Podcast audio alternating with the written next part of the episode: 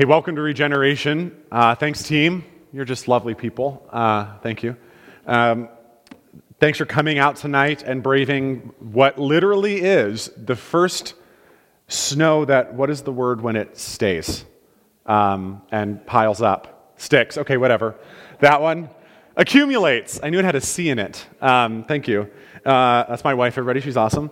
Uh, so thanks for coming out tonight we are starting a new series, a new teaching series tonight called Just Say Yes.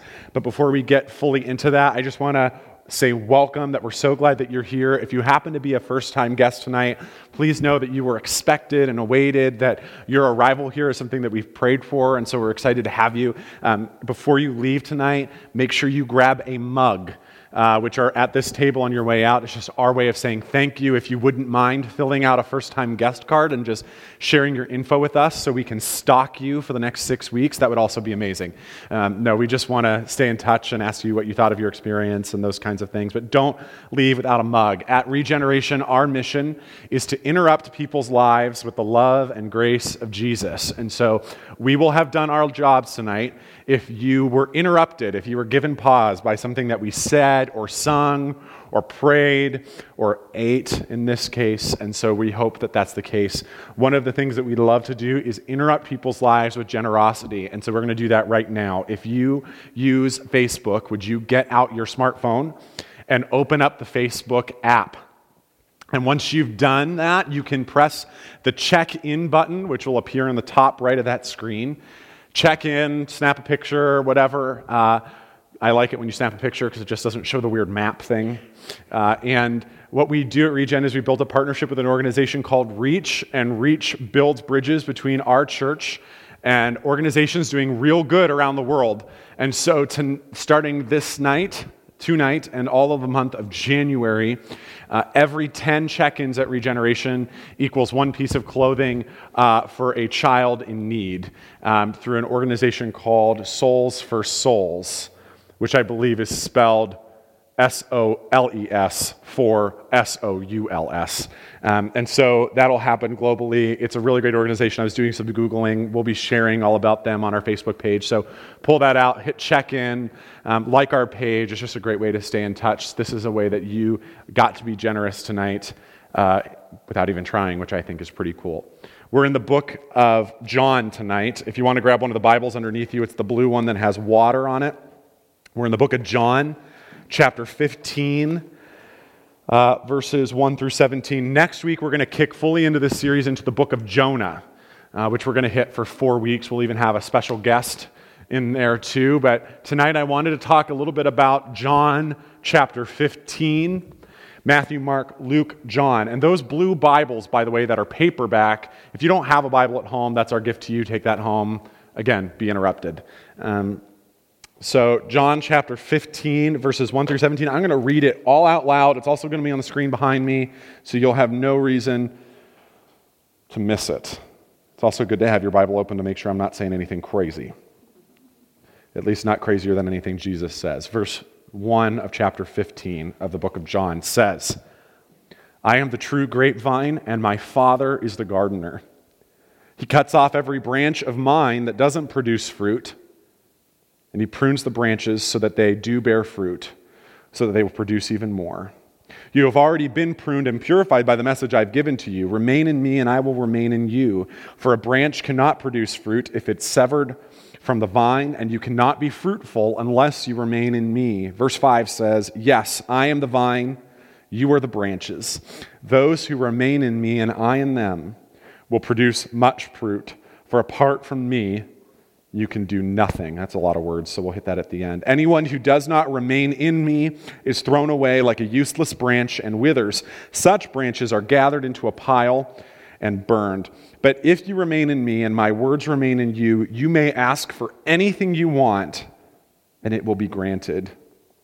When you produce much fruit, you are my true disciples, and this brings great glory to my Father. Verse 9 I have loved you, even as the Father has loved me. Remain in my love. When you obey my commandments, you remain in my love, just as I obey my Father's commandments and remain in his love. I have told you these things so that you will be filled with my joy. Yes, your joy will overflow. This is my commandment love each other in the same way I've loved you. There's no greater love than to lay one's life down for one's friends. You are my friends if you do what I call, command. Look at verse 15. I no longer call you slaves because a master doesn't confide in his slaves. Now you are my friends since I have told you everything the Father has told me. Just to stop for a minute and think about the idea that in Jesus, God sees me as his friend is a little stunning. Verse 16 You didn't choose me, I chose you. I appointed you to go and produce lasting fruits that the Father will give you whatever you ask for in my name. This is my command love one another. This is one of my favorite passages of Scripture. I had to memorize it while I was in grad school. Do I still have it memorized? No. It's that time of year when we make resolutions. It's that time of year when we start thinking about all the things that happened in 2015, all the good and the bad.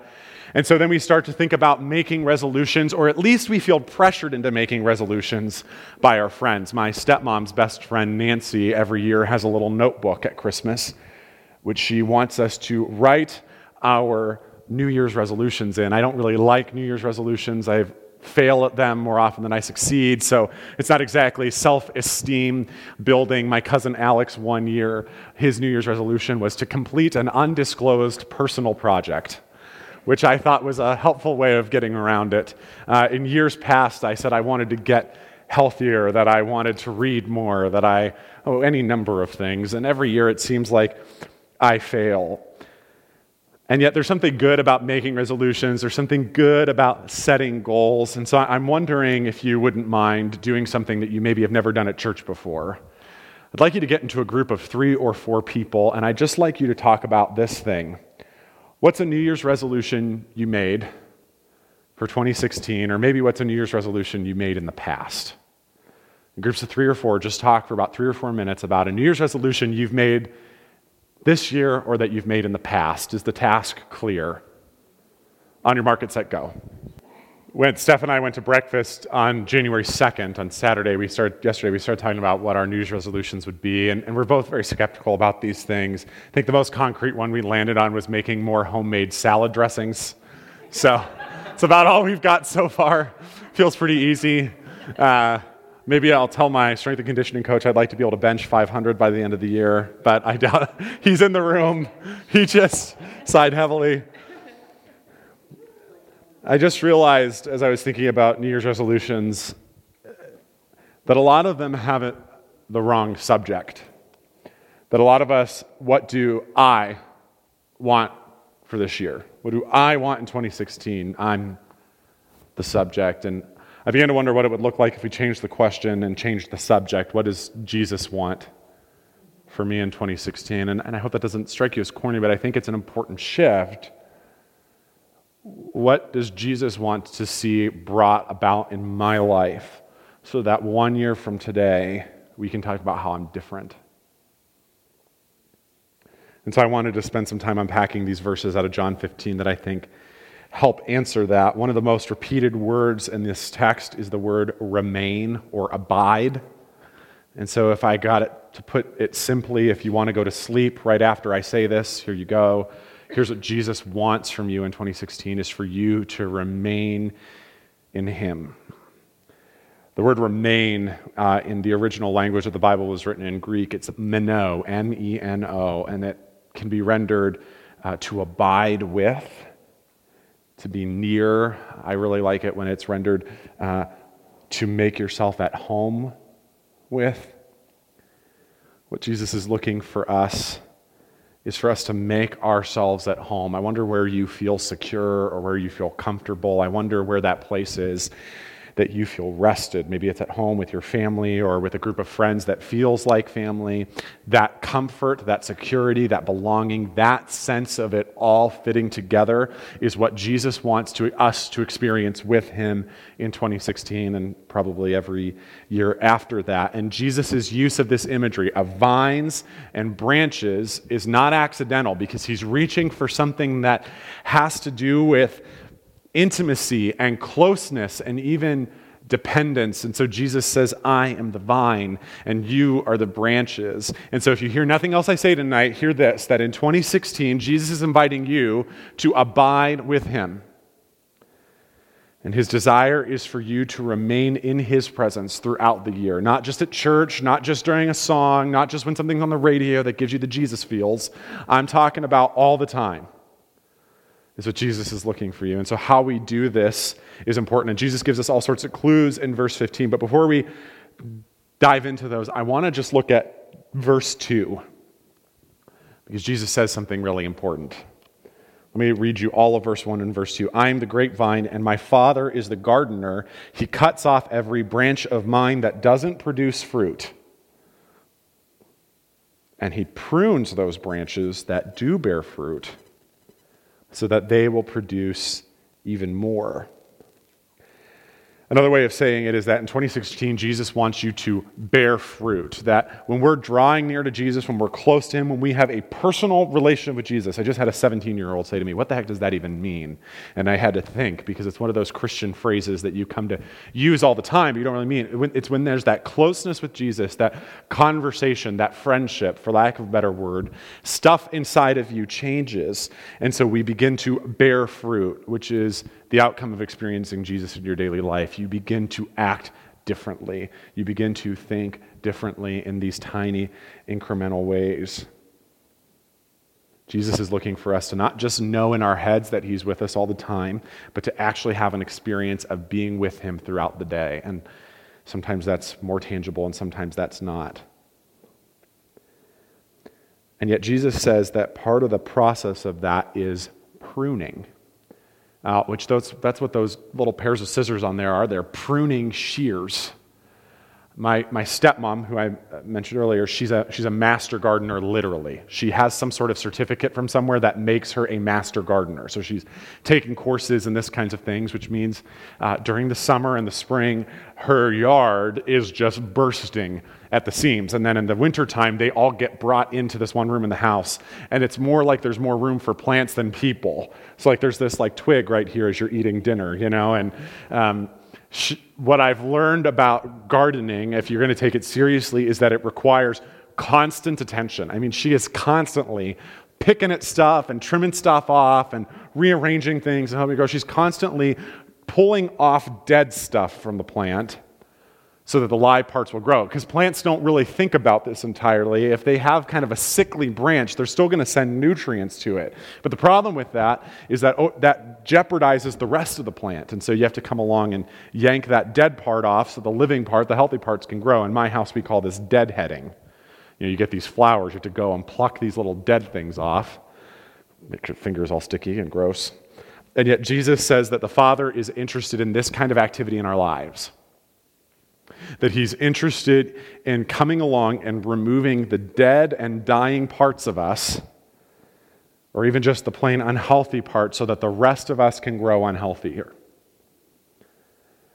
And I guess what I want to tell you is that 2016 might have a pruning experience in it for you. That God's agenda for you in 2016 might be to prune you there might be moments when you feel the pinch of the pruning shear. That's important. I mean, it's something being cut or sliced away. It's not a, always a feeling of, oh, that was so nice. It's often a feeling of, ow. And sometimes we enter into seasons of pruning that are kind of like, ow, ow, ow, ow. I mean, it, and yet, this season of pruning that God would have for you is ultimately for your best. And so sometimes He's going to remove a relationship, maybe for a time, maybe forever. Sometimes he's going to remove a job. It's true. Sometimes he's going to remove a position of authority or responsibility or even just of praise so that he can position you where he wants you. God always uses our pain to position us. And in this case, he wants to prune branches that are already bearing fruit so that in 2016 you will be more fruitful. That's his goal. So, fair warning when you start to hear the snip of scissors, get a little nervous. But it really does mean that God is doing something. We'll talk about this next week when we hit Jonah, that God disciplines his kids. And that's an act of his love in our lives, is when he comes alongside and yanks and pulls and positions us. But we'll talk about that more. Jesus says, I want you to remain in me so that I can remain in you. And so we hear that. And some of us, if we've grown up in the church, we might have some sort of conception about something that we can do to make that happen, to add to that experience. And if you're in the if you've grown up in the church, some of these might feel like what I call pastor punts, like, oh, I don't know what else to say, so I'll just say this. But I think it, these things emanate from the text, which I think is important. And so Jesus identifies key ways or what our ancestors have called spiritual practices, spiritual disciplines, or even just means of grace for us to experience Jesus in our daily life. There's four of them in this text. And one of the things that Jesus says is that we bear fruit, we experience the presence of Jesus when, my, when he says in verse 7, these words, Jesus says, If you remain in me and my words remain in you. We say this a lot at Regen because I'm trying to help us understand that when the reason we spend like 30 minutes in a text and just unpacking it and ripping it apart is because when God's word is explained, God's voice is heard. That the primary way that God exercises his will in the world is not by miracle or chance, not by surprises, not by any of that, but through his word. It's the scepter by which our king rules. And the Word of God, the Bible, is the number one catalyst in your spiritual life. I mean, if you want to go from here to here in your spiritual life, if you want to experience more of Jesus in your daily life, it all rises and falls on your interaction with this book. And there are moments of richness to that. Let me just tell you. There are moments when you read this book and it's just there and it's dripping with meaning. And about for every one time of that, there's another time where it's okay, and about five where it just feels like you're reading a book. But yet, as we dive into this, the Word of God shapes us and corrects us so that we can be more like Jesus, that we can bear fruit. The Word of God is living and active, sharper than any two edged sword which reminds me of the pruning, that sometimes that's the instrument by which God prunes us. And so for 2016, let me encourage you to remain near this book. And so, a few resources in that regard that I can hook you up with. I have a great thing that we've built called the First 15, spending the first 15 minutes of your day in God's Word. I have that.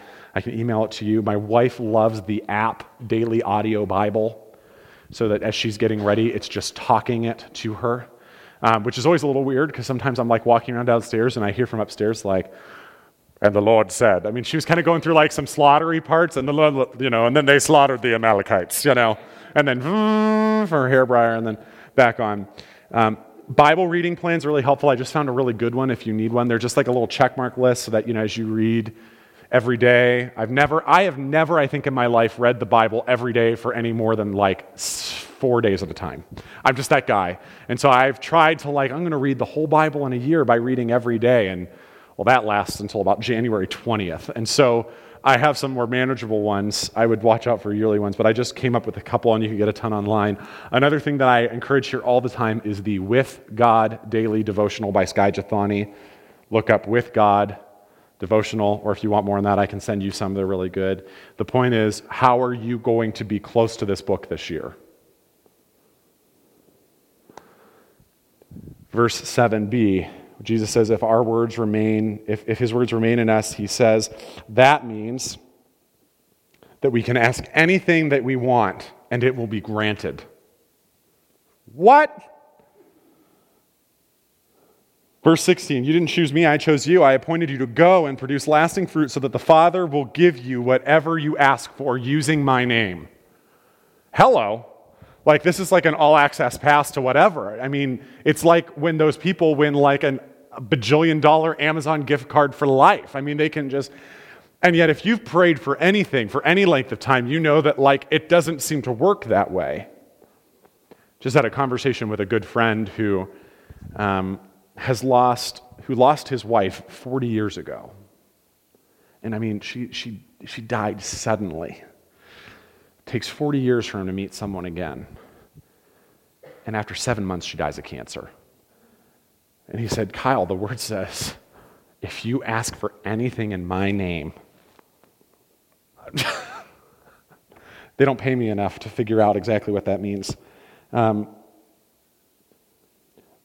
I do sense that that in verse 16, this idea of using my name puts us on Jesus' terms and not on ours.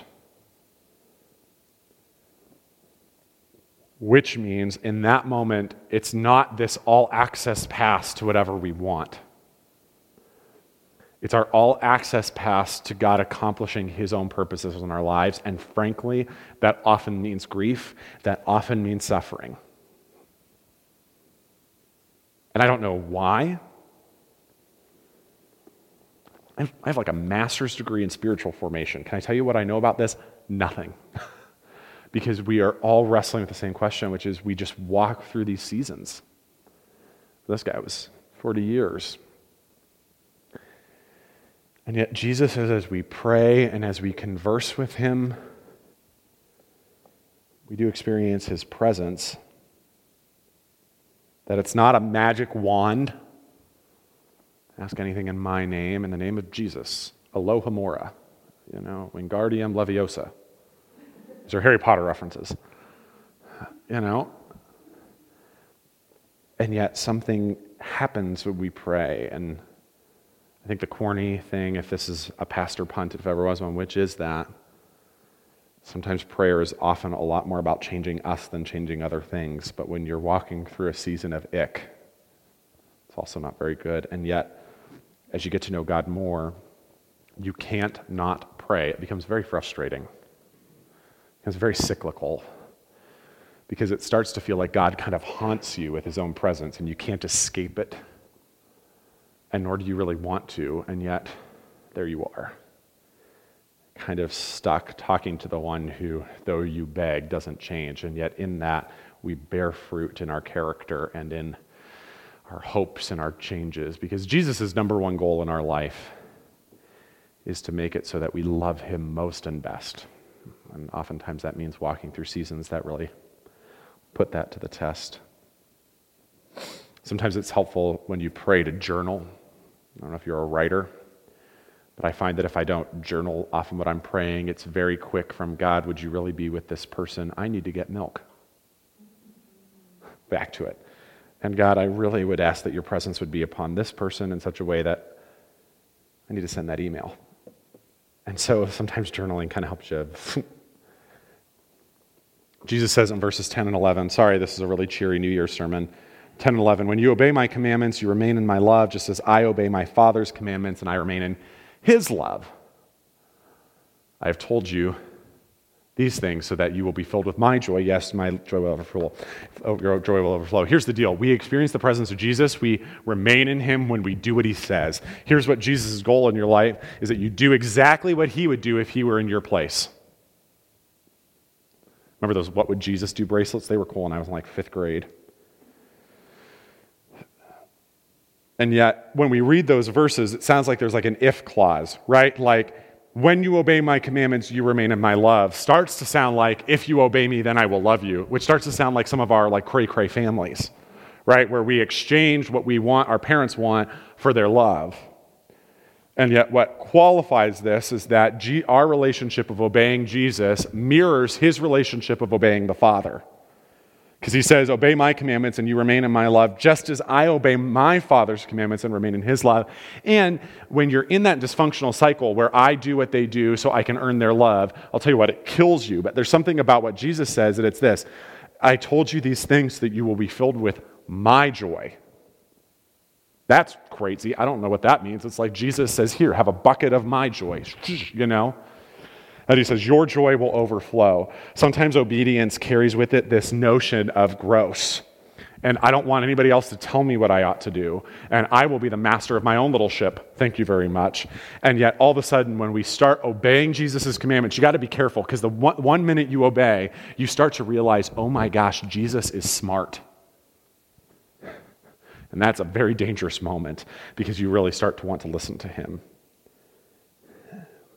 Jesus invites us to live this way for our joy. And the reason prayer and Bible reading help us grow is that they continually point out those ways that we need to be obedient. How are you going to say yes to being in God's Word? How are you going to be saying yes to hearing God's voice? How are you going to be saying yes to what Jesus says? How are you going to say yes to loving people?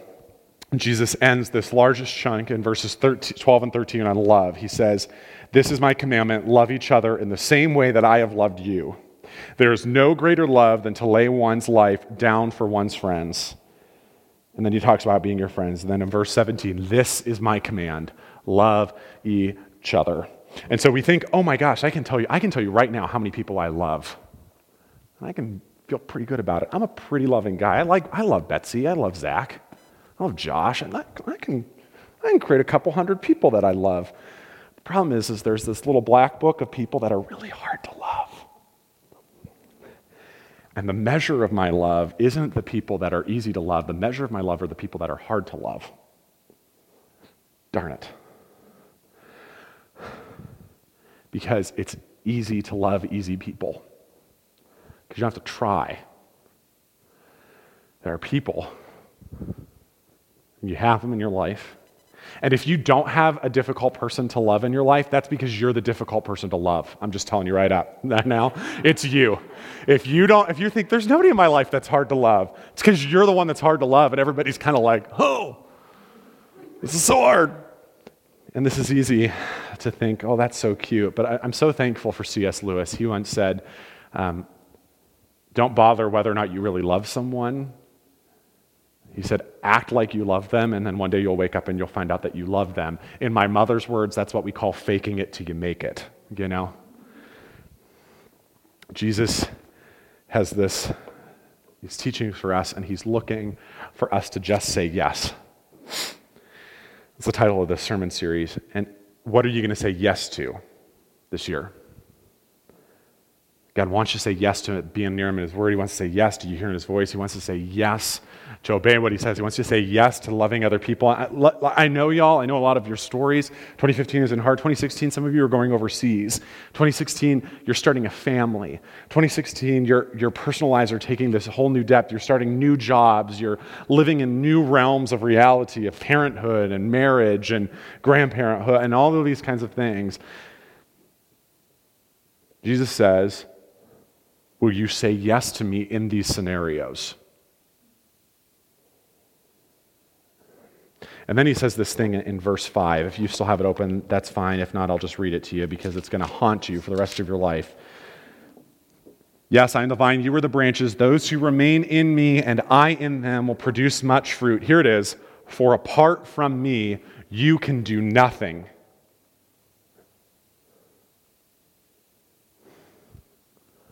Gosh.